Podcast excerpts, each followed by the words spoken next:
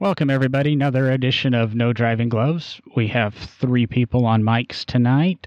We got me, obviously, like always, Sean, and we have a special guest this evening, Tom Cotter.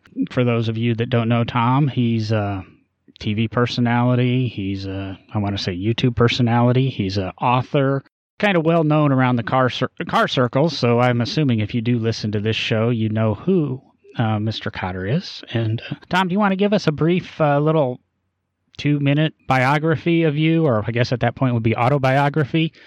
We'll see where the show rolls, rolls from there. Sure. Well, uh, you know, if I go to a party, I'm either the most boring guy there or or the most exciting guy there, depending on if there's car people in the crowd. I've I've never done anything in my life that didn't include cars. I mean, I don't. I've never played golf. I don't fish. I don't hunt. I don't follow any sports. So you know, if if I'm at a if I'm at a party with a bunch of uh, uh, athletic junkies, well, I ain't the guy. But if you want to talk cars, I can talk all day long. It's all I've ever done. I collect them, I work on them, I race them, I write about them. I now have a, a video series, so I, I, talk about them and uh, I get feedback. It's it's it's an amazing world, and I've met I've met the most amazing people through cars that I'm sure that you know other other folks play golf or tennis or baseball have never had the opportunity. But I mean, just two weeks ago, I was with Roger Penske at Amelia Island. You know, he's, he's a billionaire with 67,000 employees, and it's just through cars that, that we met and talked. And, you know, we've, we we've been friends for almost 40 years. And yet I'm, I'm just as excited about some guy down the street building a rat rod out of a almost worthless Model A Ford. So I'm, I'm all over the map. So there you go. I, I, think uh, both Sean and I can relate to that. We're both both right um, both car junkies. Uh, I really don't understand other sports. I think uh, we were watching. Uh, my fiance and I were watching uh, the Rookie Disney thing, because we've got Disney Plus amongst all of this, and uh, she they were doing something uh, you know the little kid 12 years old or something goes up to bat and i said what do you mean? He's playing for the cubs. It's national league. They don't have the designated hitter. And she looked at me and said you know that? I don't know if, i don't know if you guys know that but she, you know she was amazed that i knew that much about baseball. It's you know it's it's cars and uh, it's the old, I say the Porsche Club uses it, the Viper Club uses it. You know, the cars bring us, uh, cars bring us together. The people keep us together, and that's you seem to meet a lot of great people, and we talk about that a lot on on this show. Is how cars are a, a nice join in that. I don't know if you've been lucky throughout your life or just put yourself in the right places? Or you somebody are you somebody that really you know takes a risk? That's another problem uh, my fiance and I have is she doesn't quite necessarily like my entrepreneurial spirit because uh, I take take some risks and it makes her uncomfortable.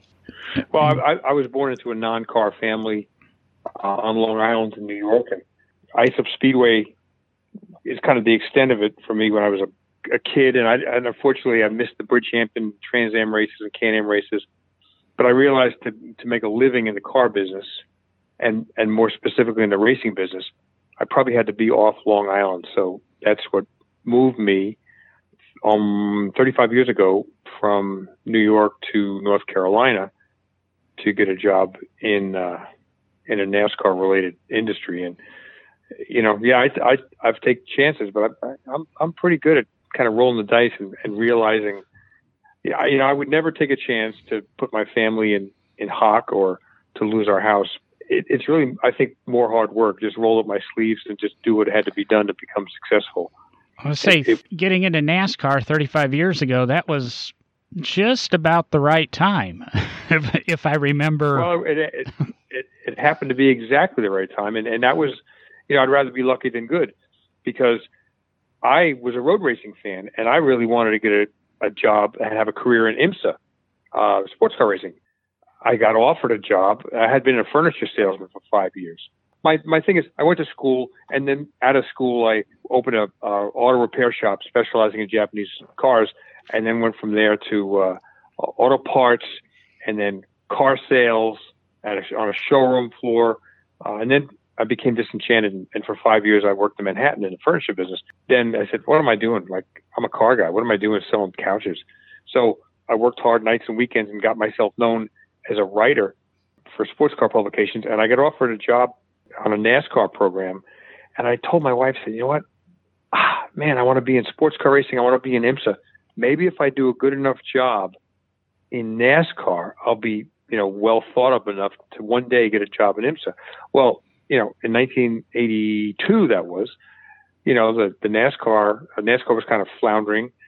IMSA was starting to go down. NASCAR was starting to go up, and I got on the escalator at exactly the right moment, and you know, and rode that until uh, let's see, from '82 probably for 20 years until uh, I had an opportunity to sell my agency and buy a Cobra and drive off into the sunset. and uh, so, so you know, have I been lucky? I don't know, but I've always had this carrot in front of me, and the carrot in front of me that I always had to strive for was I was successful if I could one day own a Cobra. And this is something that I said to myself back in the in the seventies. Well, it happened. I love I love the goal is had the opportunity to buy a Cobra, not pad the IRA, not not no not no pay no off, no not pay off the house. Buy a Cobra. I want I want the Cobra.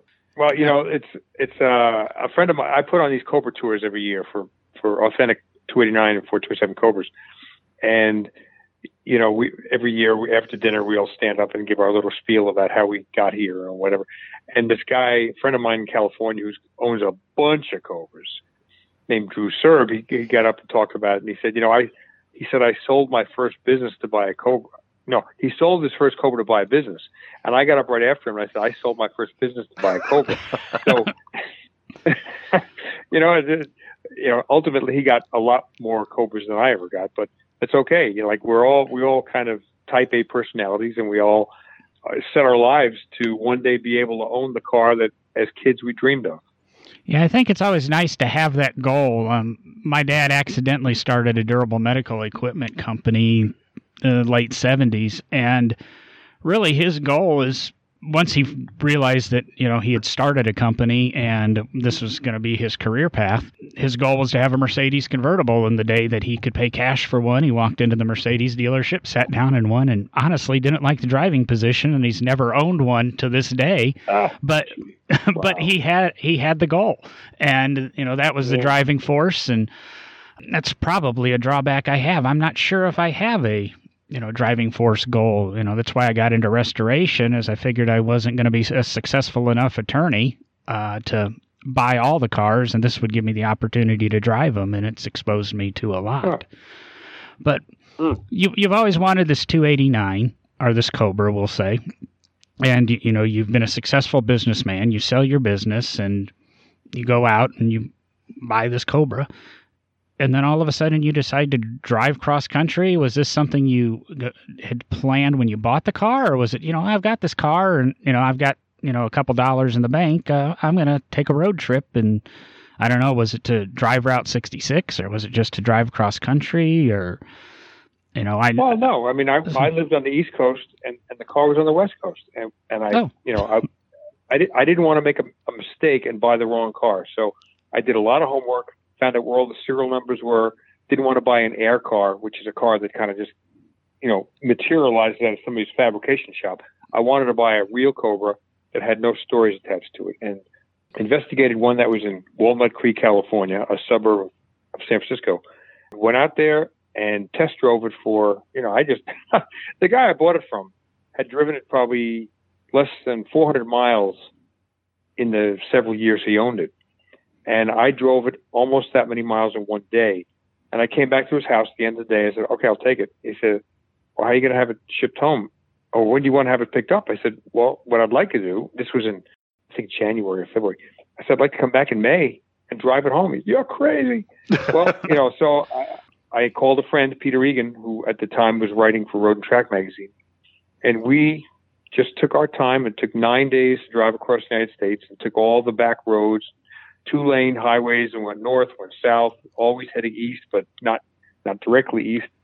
It was the trip of a lifetime, and Peter wrote a, an amazing story for Road and Track about it. And if if any of your uh, listeners want to refer to it, you can just search for the title "Cross Country Cobra" in Road and Track magazine's archives, and it's it's an amazing story that here I am, almost 20 years later, And when people, you know, I might meet somebody at a car show or something, and I say, "Is this the car that Peter Egan drove across country?" I said, yeah. "How can people?" I'm wondering myself, how can people remember? I, you know, I have a hard time remembering my zip code, but these people can remember details to a story that was written almost 20 years ago. It's just amazing. So, chime in and go, but I Peter, drove it too. oh yeah, well, it didn't matter.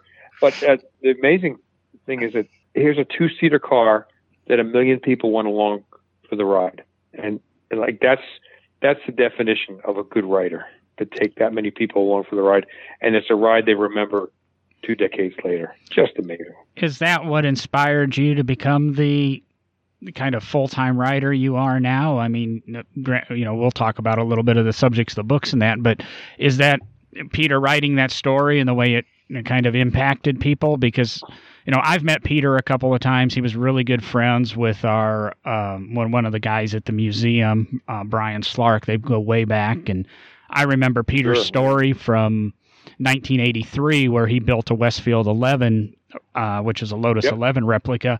And that's where I remember Peter and I remember that story. And that might have really been my first indoctrination into the uh, Lotus car world it became a major part of my career and a major part of my life. It's, you know, I think I told you hmm. pre-show. That's how I ended up in Birmingham is just a, a passion for Lotus and.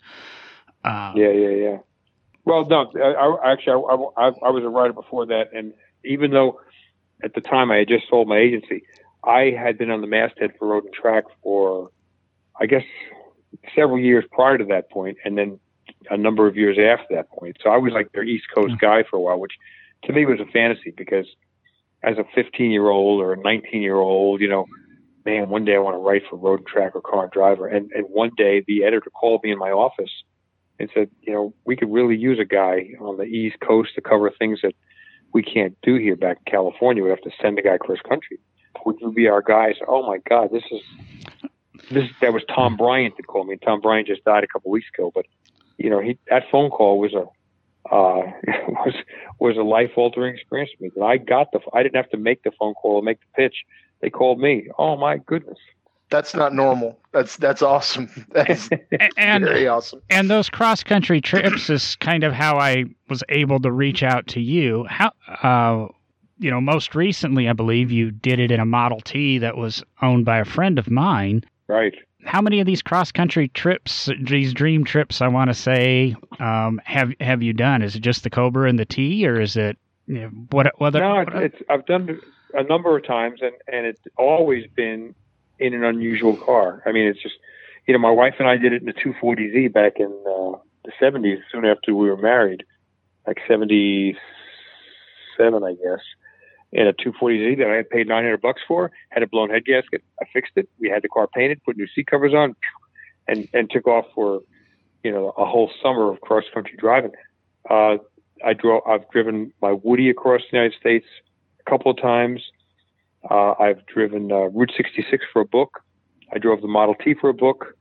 Uh, I drove uh, my truck and trailer out out there to pick up a Lotus once to bring home. So I've probably made, I'm guessing a half dozen cross country trips, and I and I hope I can make more. I mean, there's, it's almost any moment I would love somebody to call me and say, "Hey, can you drive something out to California for me?" Oh man, would I? Yes.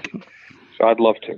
Oh, that's that's kind of the way to do it. Is use somebody else's car and t- being able to take the time. Every time I travel or go on vacation, I have that hard time of making myself slow down and stop and the trips that I'm actually go and there's no real time frame or I'm not desperate to get from point A to point B, those seem to be the most memorable trips I've ever had. Still oh, have yeah, I yeah, yeah. still have yet to do the C to C type type run.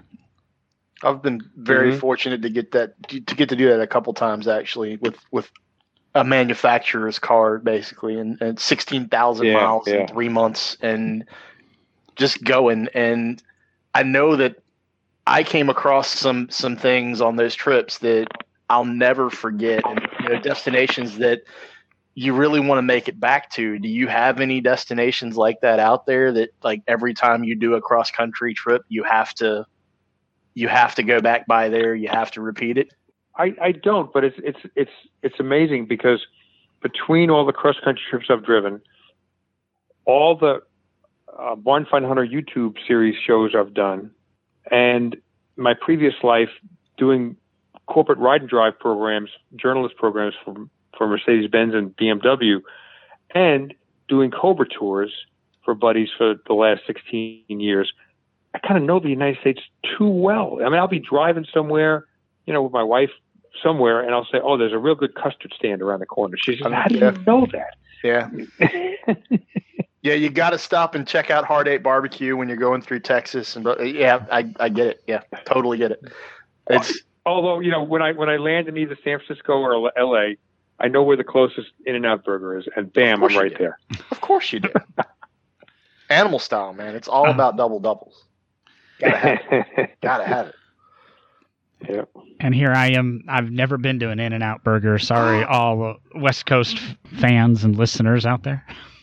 Yeah, we can, yeah, we yeah. can remedy that. It's not a problem. A matter of fact, if we flew out there right now, we basically have a plane to ourselves. That's true.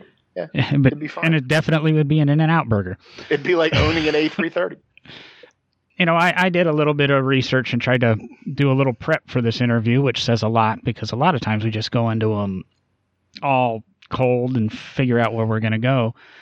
And sure. I listened to uh, Mark Green and Cars Yeah. I'm a regular listener, and you appeared on like episode 214 or something of his show. And I don't know if you've made it back because he's at, I don't know, 1500 or oh, yeah, number of times, yeah.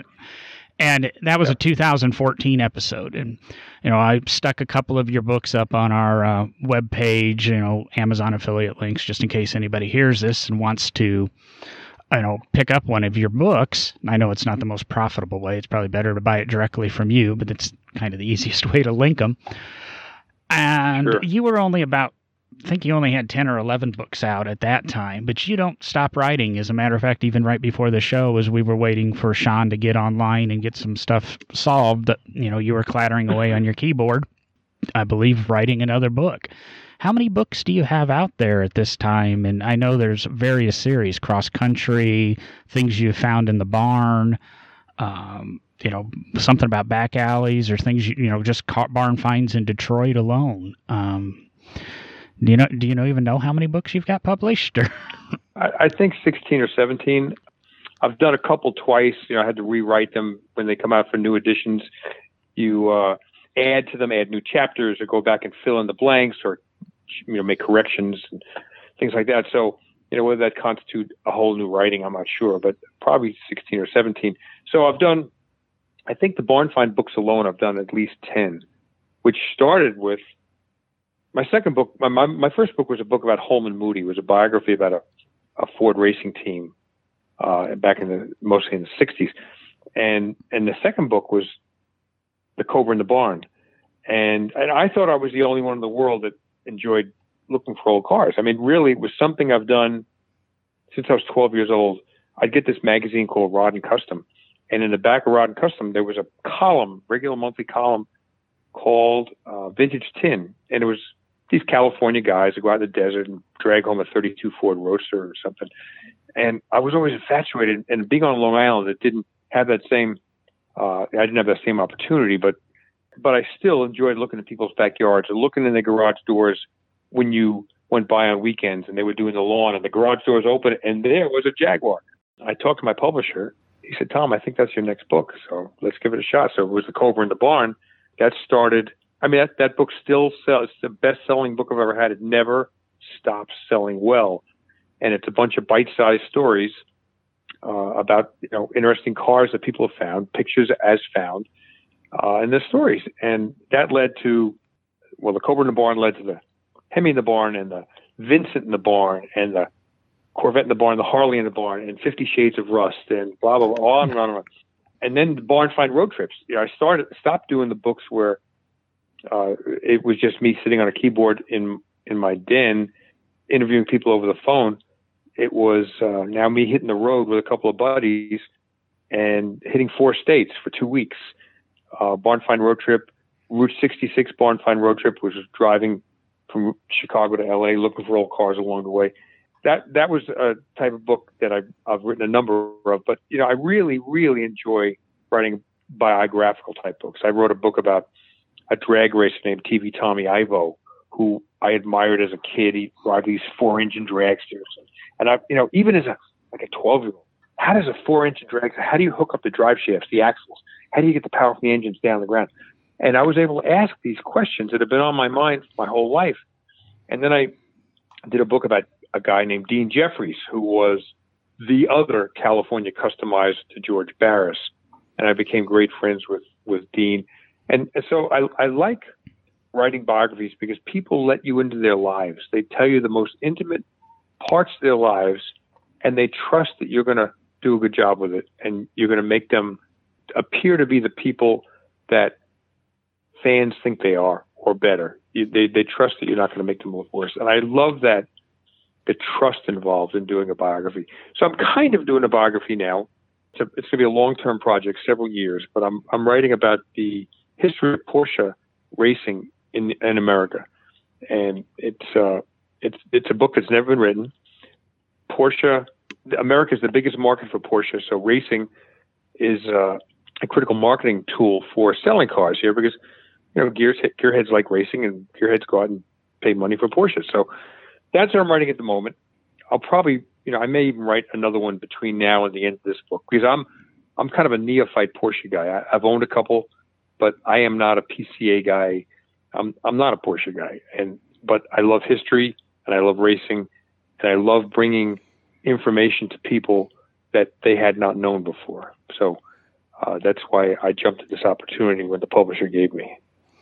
Yeah. That is an unbelievably deep rabbit hole that you're that you're diving down. That's that's oh, I, that I know, that book has the ability to be the size of twice of twice War and Peace, basically.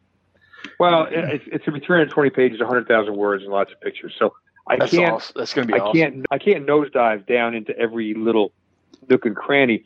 A friend of mine, who I used to work with, his name is Randy Leffingwell, has written like 48 books, all mostly car books, and he's writing the the history of Porsche racing in the world. Oh wow! And he's been writing. He's written several books since, but he started this book in 2009. So he started 11 years ago. He's up to 1980 now, and he's got more than a million words down in the manuscript. He's gonna I mean, need so will, be. He's gonna need to will that book, the finishing of that book, to, to someone. That's that's like building a cathedral back in 1500 and finishing it in about 2002.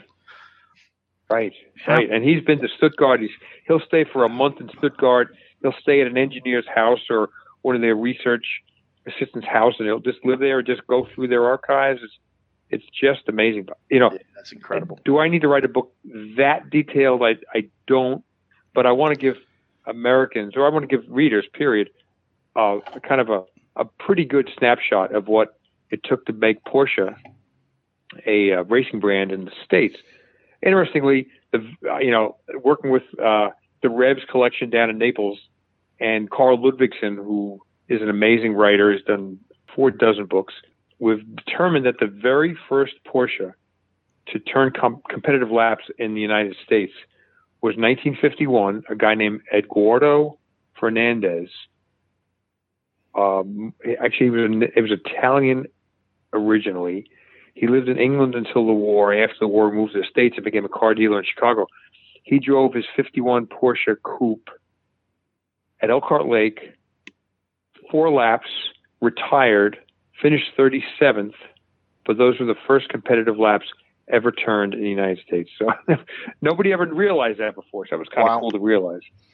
Yeah, I, wow. I'm hearing you the contrast between the two books you alluded alluded to. You know, the worldwide Porsche racing history, and that sounds like it's going to be a, a great deep dive for the Porsche aficionado, your PCA guy, because I don't know as much as I'm into cars. I don't know if I could sit down and read a million words, and if he's only Oh, and, he's only up to 1980. Yeah, and I'm saying 1980, and Porsche really is mid 40s, so he's only halfway through Porsche, and right. so but you know by the time he's finished it would be halfway through. And you're writing a hundred thousand words three hundred and some pages. I guess that's what the publisher dictated. And it's yeah. you know i think it'll it's going to be a much better read something easier to sit down and uh, comprehend. You know i've got a friend he's a you know, he's written, he's a nine ball player and he's written the blue book of pool cues and his family owns a gun shop and they're the world's foremost experts on the Luger. And they sat down or his hmm. dad sat down to write about the Luger and was just going to write a, you know, a little history of the Luger. And when they were done, it was like 1200 or 1300 pages and came out as a three volume set and uh, you know re- really yeah. deep dive in and it it's self self published because of you know my friend and he, you know he does all he handles all his publishing and distribution and things like that it's just the yeah. nature it's a side business to the gun business and you can really dive deep down those holes and I even have that problem trying to write brief articles when I write articles for the, the uh, Remark, which is the Lotus Club newsletter, or the, the, Car Club newsletters, or anything I write. I get a little bit long winded. Sometimes I do on the podcast. Hmm. Give us a chapter or two on Brumos and, and some really really good pictures of Brumos, and i am I'm, I'm happy. It's it could literally well, be you know interesting Brumos in America, and I'll be I, am happy. I, re- I read every word of the book Hurley, who was written by Sean Cridwell, I think his name is. And Sean is right now deep into writing the book on Brumos uh, and, and the Brundage family. It's really about the Brundage family who moved from New York to Miami. And, and the Brundages used to race cars. I think it started off in MGTDs, ultimately in a Porsche. And then they were given the opportunity to move from Miami up to Jacksonville to open a, a, a Porsche dealership. And, and Brumos is – B R U from Brundage Motors, M O S. Yep. And so that's where the word Brumos comes from. And you know, Brundage invented the Formula V as a, uh, a, lesser price alternative to a Formula Junior. It's it's an amazing story. So before I started my book, I called Randy. I said, I want to make sure that I am not competing with your book in the same audience. He said, absolutely not. I called Sean. I want to make sure I'm not competing with you. He said, absolutely not. So this will be a book that will you know, include a lot of Randy stuff, only U.S. stuff, a lot of, well, it'll have uh, probably sidebars on Brumos, which is Sean's doing. I've recently become friends with Todd Holbert, Al Holbert's son, who doesn't live far from me. And actually, he's the third generation to be involved in racing. He runs Toyota Racing Development, the TRD operation here in North Carolina. And he's going to help me with a lot of the Holbert stuff. I'll you know, I'm going to talk to Jim Busby and Rick Knoop and Dennis Aase and uh, at Amelia Island. I met uh, Peter Gregg's son, and I, I've got to hurry up though because you know the earlier generation of guys, the earliest generation, are rapidly leaving us, or most of them are gone, and and the second generation are are getting older. So I need to you know jump in and do these interviews before they're not up. There's no opportunity anymore that's a big story to tell, man. It's it's really exciting to hear that you're you're going to do that. I, I, have some background with Porsche and was very fortunate to get to work with uh, with Bob Snodgrass for a couple of years actually yeah. on a progress and uh, on on a project and just really really dove into what Brumos had to offer. So I'm I'm excited to get the book. I, I really. Uh, I live in Maine in the summer, and I was going to start it this summer because I I go up there and I just ah I just I just sit on a porch and just write. Here we are, locked down with uh, COVID 19 for maybe two months. I don't know. I said, you know, I'll never have this opportunity again to have this much time just to me. I won't be interrupted by people knocking at the door or having to go out to do something, go to dinner, or whatever. And I, so my my contract with my publisher is not even inked yet. And but I called them. I said, you know, what? I can't lose this opportunity. I'm I'm diving in right now. Are you are you are you banging it out? I mean, is is it coming? Is yeah. it coming pretty well? That's that's good to hear. Oh yeah, good to hear. Yeah, I'm working on right now. So I put a I put a post on Facebook, you know, because I don't want to have to buy. Randy said, you know, be prepared to buy several thousand dollars worth of books. I put a Facebook note on there. I said, you know what, I'm I'm doing a Porsche book, and this is if you have any books that you'll loan me, I'll give them back in three years.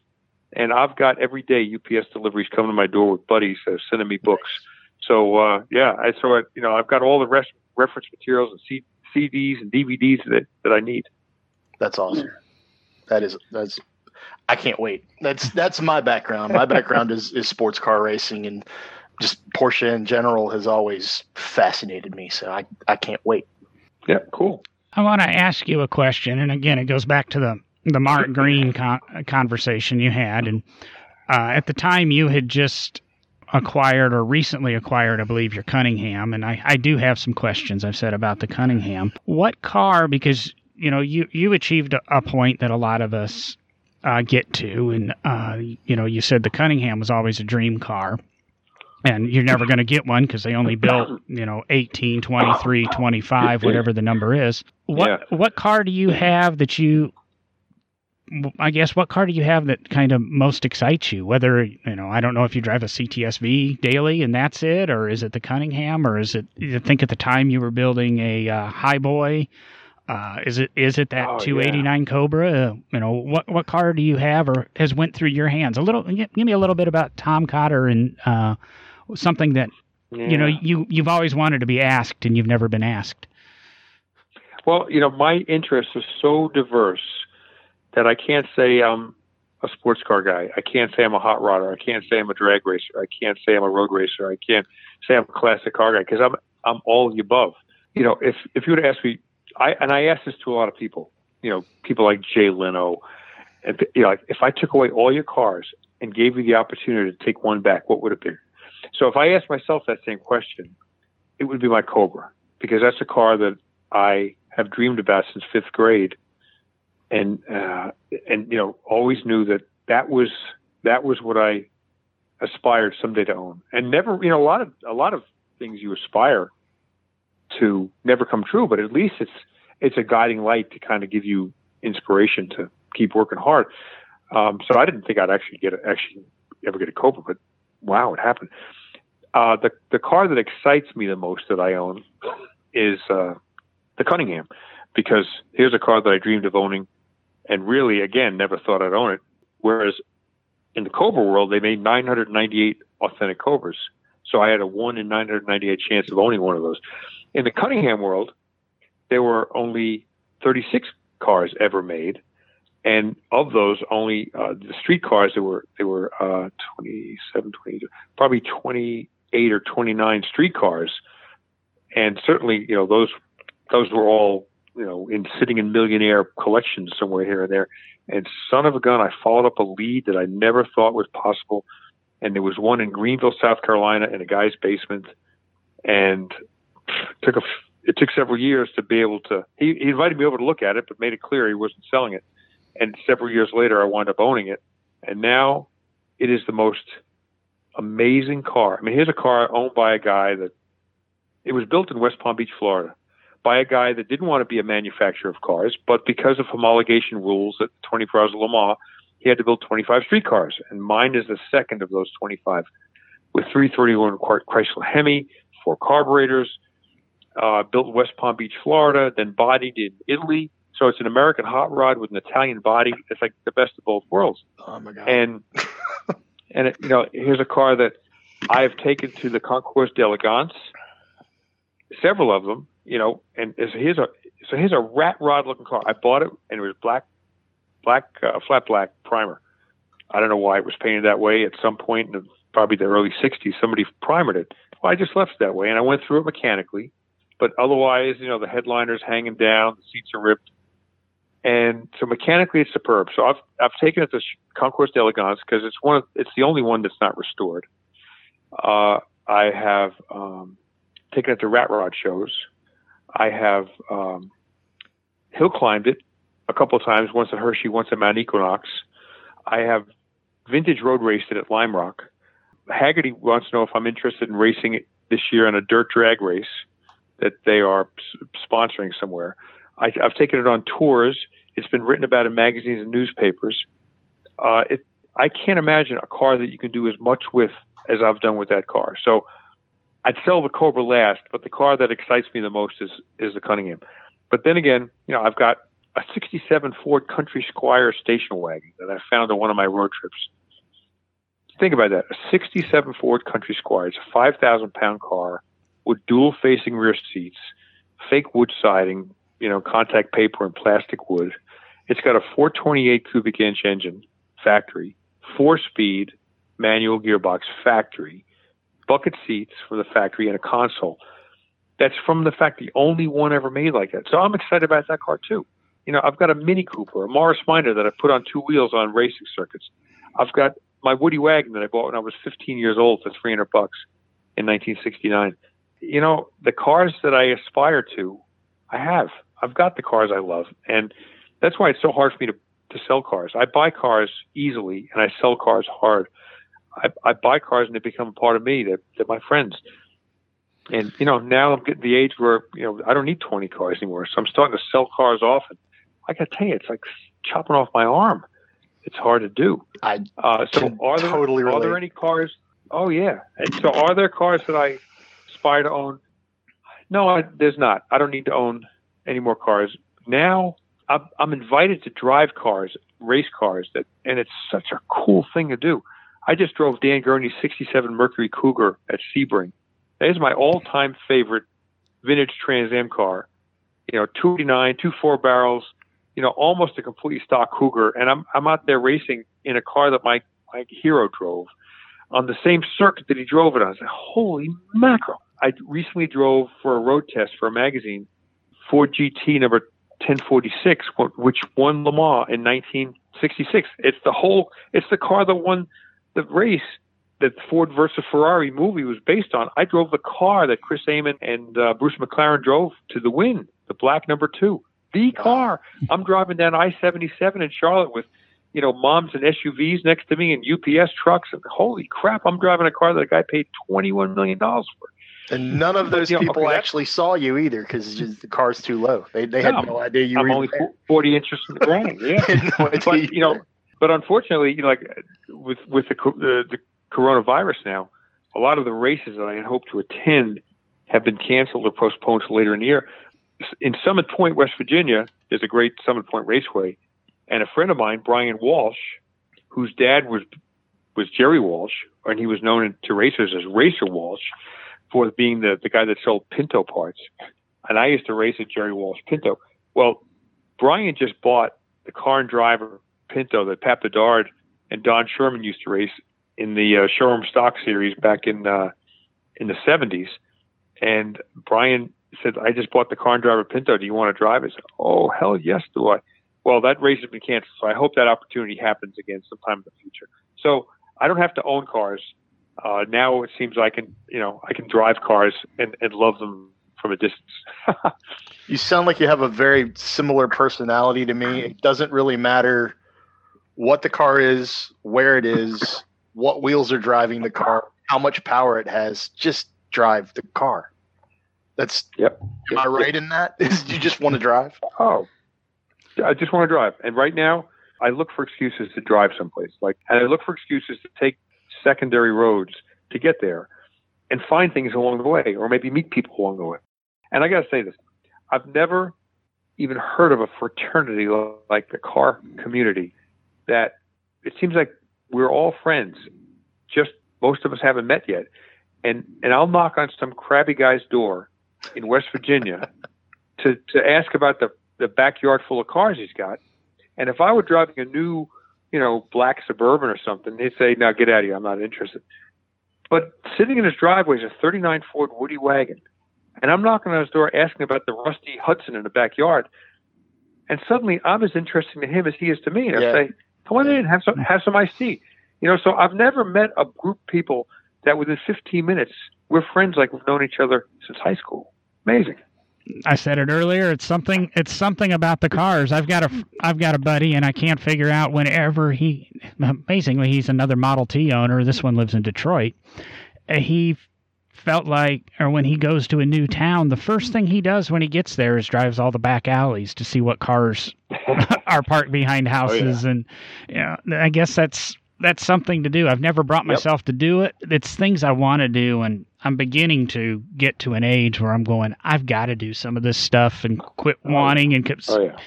quit putting it off until tomorrow. All right, John. It's it's we will just go ahead and invite you, Tom. Let's do a PCH barn find trip, road trip. That that sounds like fun.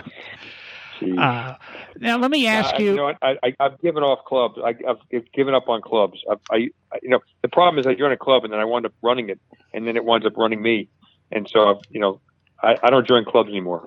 I, I, that's why I have the podcast. I became president of so many different car clubs, and it just it just yeah. kind of burns you out because now, as much as we've said nice about car people, there's some people in car clubs that you just don't want to have to deal with and their ideas and you know, you differences of yeah. opinion. But that that's that's car clubs. That's I believe in this. You know, I'm exactly like mm. you. I don't care what you drive as long as it's a car. I show interest, and I've commented a couple times today that you know working at the Barber Museum and you know, at the time we had 58 Lotus, and I think they're a little over 60 now. And people would ask me what my favorite car there was to drive, and I'm a Lotus guy, and I absolutely love Lotus. But we got this donation in probably 2010, 2011 of a 50 Plymouth uh, deluxe, you know, four door coupe or, or four four door sedan, uh, and, and, it's a home restoration. The guy did it himself. It was a family car. His dad owned it. He remembered traveling in it. His brother got it. He got it. And that three on a tree inline six, that was the car I had the most pleasure driving, having fun with. I mean, the Lotus are great, but for some reason, I like the 50 Plymouth more than just about anything we had there. I have a question you know, about about Lotus. I I, I I, I drove a road test for a road test. I I was out in Colorado Springs, and uh, no Colorado uh, in Denver, and drove a Lotus Elan. Uh, a guy named William Taylor, who's a, a well-known author for, of Lotus books, he invited me to take his car out for a day, and I had never driven a Lotus, and it's hard for me to get in one because of my lanky legs.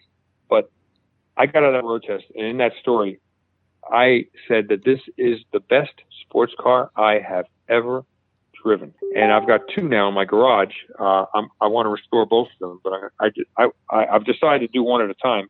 I know where you're at. I, I love, uh, I love Lotuses as well, and uh, one of these days I'll have mine on the road. But I'm in the middle of restoration, and I love it. It's the simplest car. It's so simple. You know, the body comes off the frame. The frame weighs 40 pounds. The body weighs 140 pounds. It's like this can't be real. It's like a toy. It's wonderful. I don't fit in them at all. That's that's why I got into restoring. Uh, I think little sports cars and that. I'm a little guy. I'm five seven. I'm not bulky by any means, and I just like the the lightness. And you know, I could pick up the engine block of a you know an MG or a Lotus or something. I I can't pick up a 302 or a 350 or. Yep. I guess is that the road and track vibe there too? Because Peter Egan, you know, for years did the restoration to his Elan, and if I remember right, his maiden voyage was driving from Michigan down to Barbers for a Lotus Owners Gathering event back in 09 or 10 or something. And yeah, and he he uh, he, he sold it soon thereafter because he was so disappointed in it. But uh, he he bought that car based on uh, I wrote a, story in one of my barn find books that this guy in New Jersey had a, a barn find lawn, and it was a book. And Peter called me up and said, "Can you give me the phone number of that guy? I'd like to buy it." And he wanted to buy in that car. Well, Peter bailed out too soon. I think, you know, he's got patience, uh, but he felt the car let him down. He said, "Never have I had a car that was that was so mean to me. You know, I, I treated it so well, and it was so mean to me back." I, I think if he had just hung on a little bit more, because I've talked to the guy who owns it now. He bought it from Peter, and a couple of bugs worked out, and he says it's an amazing car. Part of the game is spending a, a little bit of time, and as I, I've said, you know, restored a Cunningham there, and that's where we got it to is to that point where it's restored, and then you've got to sort out all the little bugs and stuff over the next year. I've asked this question to many, many people, and I'm going to ask you because of your Cunningham involvement and of seen a few of them. When I did this restoration, there there was only one other Cunningham being restored, and I believe that was by like RPM Motorsports up in Connecticut or something. And I got some information, and I drove over to you know Tennessee and sat down with one of the members of the Cunningham family and looked at the car he had in his garage and that. And on the car that I did, I think it was chassis 5210, it has a little gauge on it. And to this day, 15, 20 years later, I have no clue what it does or where I was supposed to connect it, and I know it cost the the car owner some points at some concours and that. But do you have a fu- fuel dash oil pressure gauge on your car? I ha- you know this car had an oil pressure gauge, it had a fuel pressure gauge, and it had an amp meter and a fuel yes. gauge, but it had a fuel oil pressure gauge. And to, for the life of me, and to literally hundreds of people I've asked, nobody has a clue where that's supposed to go. Mm, well, you know, if the car was closer, it's on my. It's in a warehouse. It's about 20 miles from here. But if it was close, I'd run out there right now and look at it. But yeah, I don't know. It's, it's got a lot of gauges. I'll tell you that, and they're beautiful. They're they were uh, U.S. gauges that the Cunningham team uh, shipped over to Vignale when the car was bodied, and and Vignale took American gauges and built them into uh, Italian surroundings and, and made these very Ferrari-ish looking gauge clusters are just beautiful. But you know, if you have to have them rebuilt, it's Ford stuff. It's it's just amazing. It's really really pretty cool. We obviously did that with that car, and it, like I said, that's just a puzzling piece. It's the unknown. All the yeah, research yeah, yeah. I do and everything that I do, um, I just can't figure out where that piece is supposed to go. So I told you before that uh, there were 36 Cunninghams built in total. Uh, a C2R C2R was destroyed at Pebble Beach in the 50s. Uh, so 35 remain, and uh, I I put together a class at the at the Greenwich Concours two years ago, where of the 35 Cunninghams on Earth, 33 were on the field, and the two that didn't show up, one being a Miles Collier car, which he said because the paint's peeling off, it doesn't want to leave the building, and another uh, had a real good excuse in Washington D.C. We had 33 Cunninghams in numerical order by production by serial number, spanning the, the, the, the shore of the Long Island Sound on this beautiful lawn. And you could go from car to car to car and look at changes that were made. And, oh, look at, they used Chrysler radio on this one. They used the Ford radio on this one. It was just an amazing scene. And, you know, the Revs collection, Miles Collier brought his race cars out there. Uh, Fred Simeone brought the, Le Mans car that finished third at Le Mans, the C4R. Uh, it was just an amazing grouping of cars, just amazing. and then we had some Briggs Cunningham cars that were, you know, that he raced that he didn't build, like you know, the lightweight Jaguar E-Type Coupe and cars like that, uh, 904 Porsche. So these were Cunningham cars painted in Cunningham colors, white with blue stripes.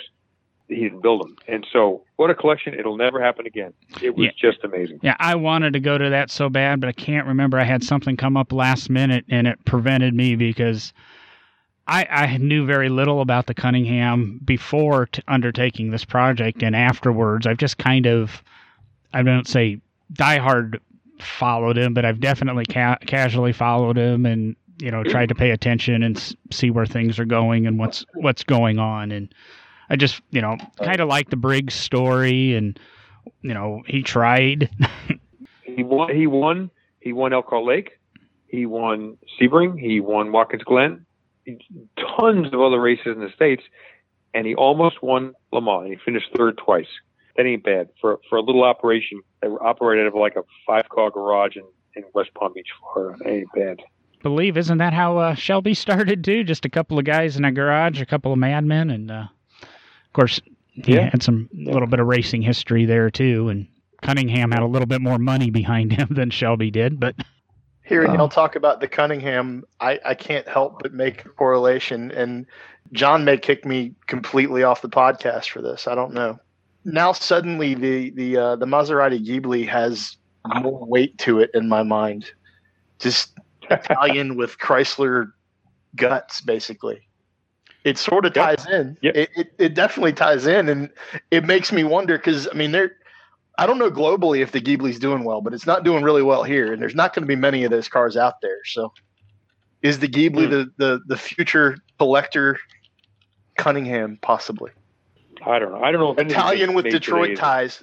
I, I would venture. Well, I, would venture to say no, but that's why I said. I mean, John's going to yeah. kick me off right after this. John's going to basically dress me down and and and tell me never to come back just for bringing that up. Well, but, but it, I mean, there is know, a tie-in. Uh, and, and I think you know, I, I personally love. In fact, the Studebaker Museum did a show a couple of years ago. Mike Cunningham was invited there, and it was uh, you know hybrids. It was American hybrids, and so it was the Cunningham, it was Cobra, it was the Sunbeam Tiger, it was uh, Iso Grifo, it was uh, Facel Vega. It was you know it it was just a really cool. All these cars shared one thing: an American power plant, but everything else was you know foreign. So just an amazing show. Very cool.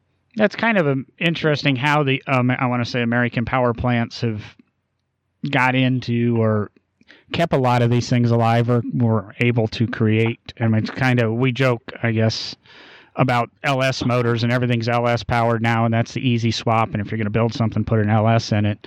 And it's kind of, a, I think, maybe sports car racing revolved a little bit around it. It was easy to drop a a Ford or a Chevy motor into anything. Uh, I've got a acquaintance, and maybe you know him, um, and I'm forgetting his name, but he wrote uh, Bowtie Ferraris and uh, Blue Oval Ferraris. Oh, I have that. I have that.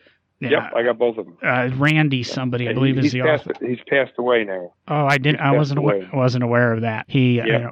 knew, knew him. He came out to a couple of events and liked his books, and he, you know, he he just because of these American power plants, a lot of those Ferraris still exist today. Right. Exactly.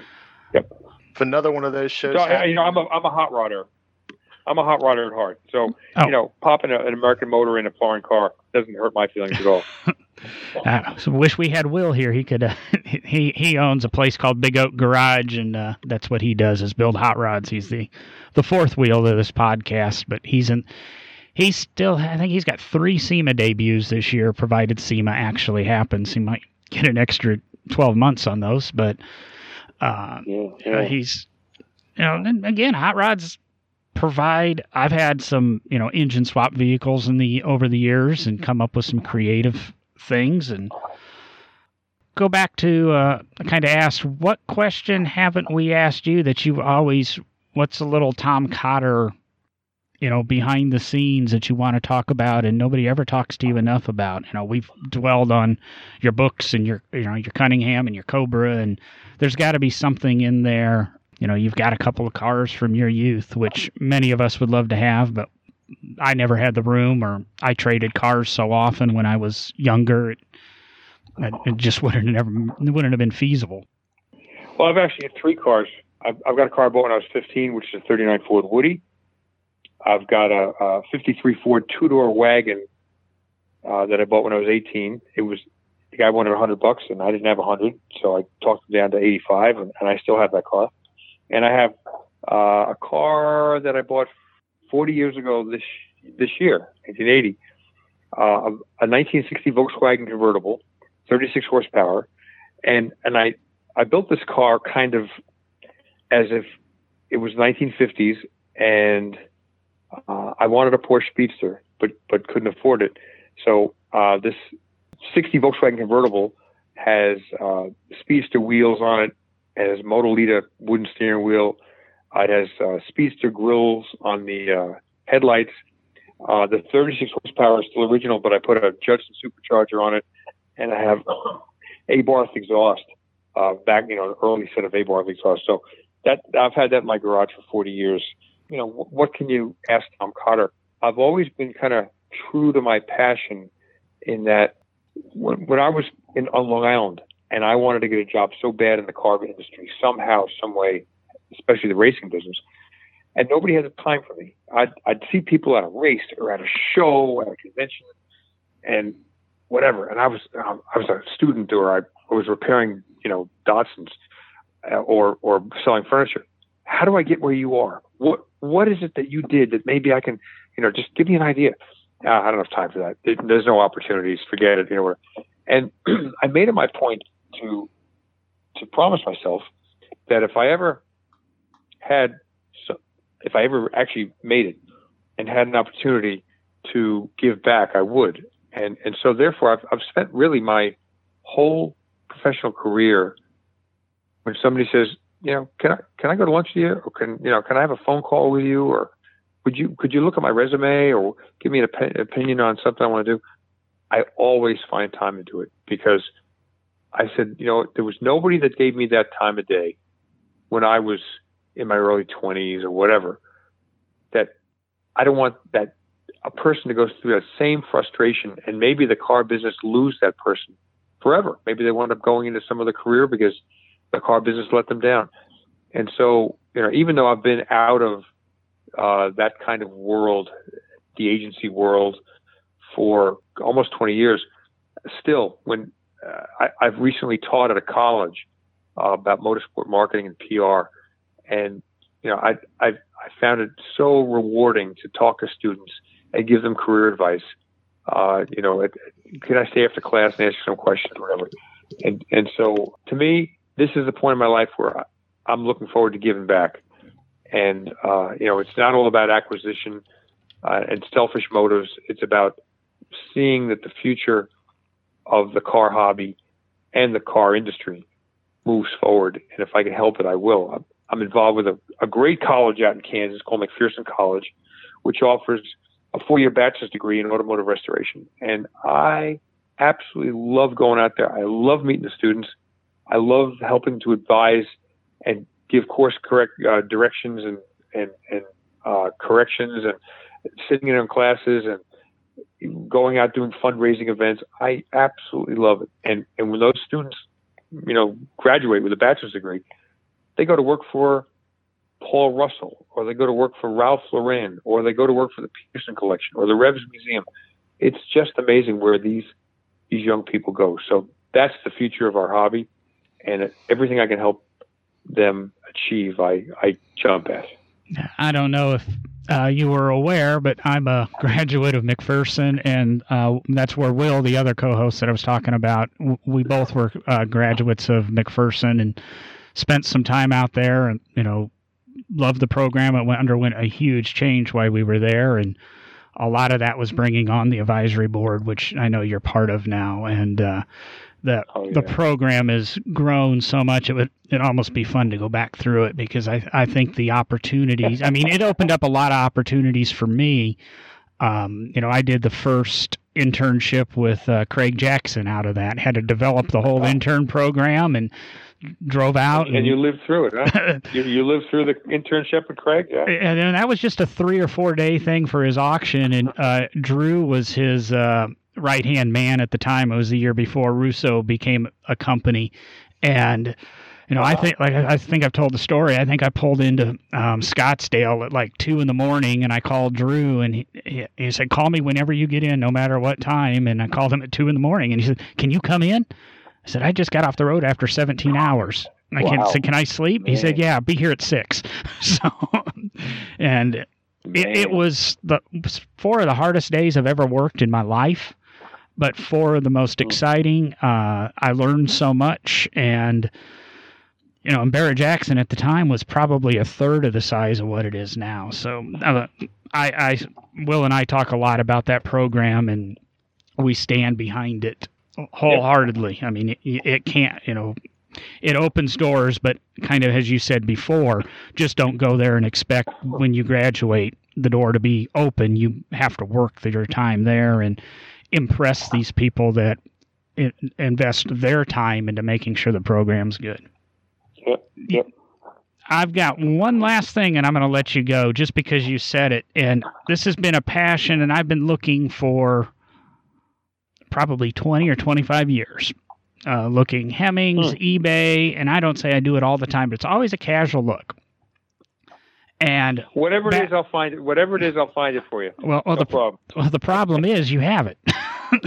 you, oh, okay. my dad, when he was a teenager, his first car was a '60 Volkswagen convertible, and I have looked funny. for years. Uh, you know, he kind of did a restoration to it, and uh, uh, his dad and his uncle worked for International Harvester. One was an accounts payable, receivable, and one was on the line. And somehow they got a couple gallons of International Harvester red paint and painted it International Harvester red in that.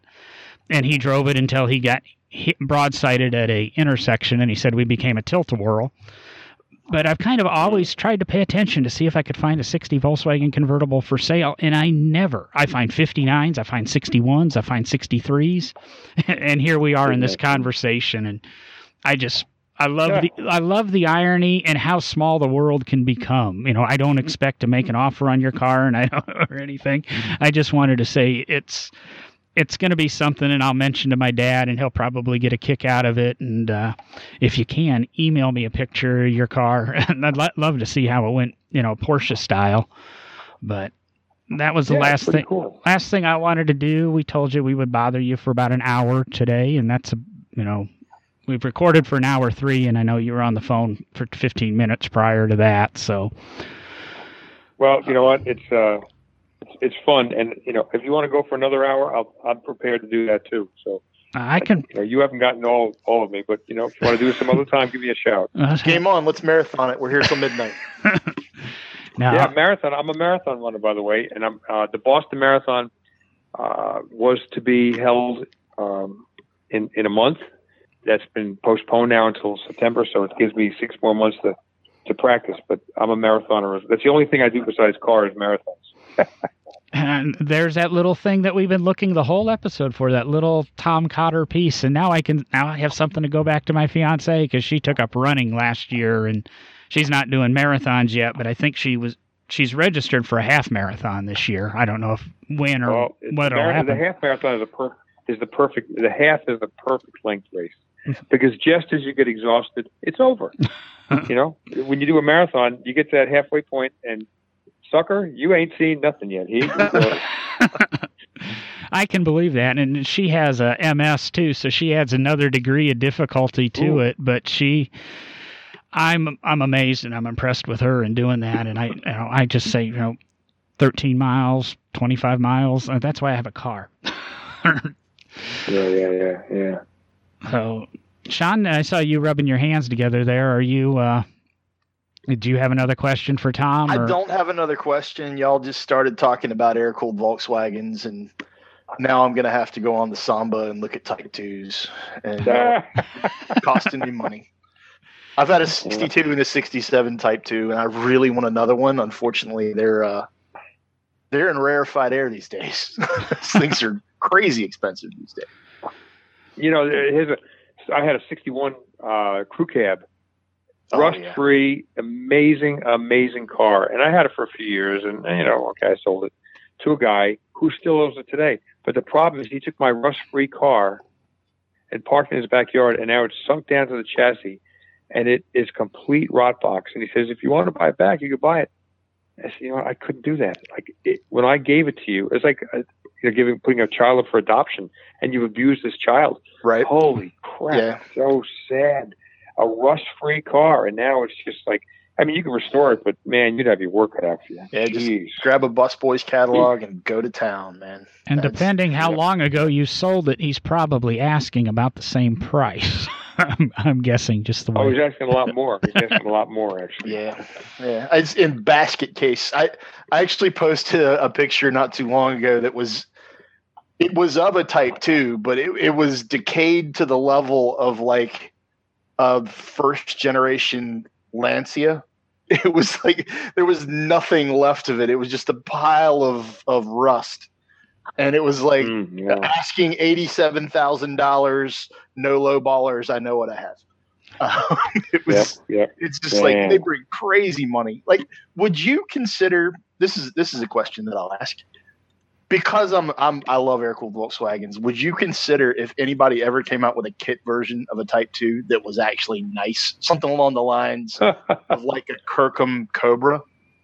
Would you consider something like that? Or or are you more of the pure? Well, at, at, this stage of my at this stage of my life, no. But no, uh, you know, I am intrigued with uh, continuation cars that are kind of factory authorized, like like the you know the Caterham sevens and yeah. Uh, you know, th- th- there, there's an intriguing part of that, but you know, would I build one now?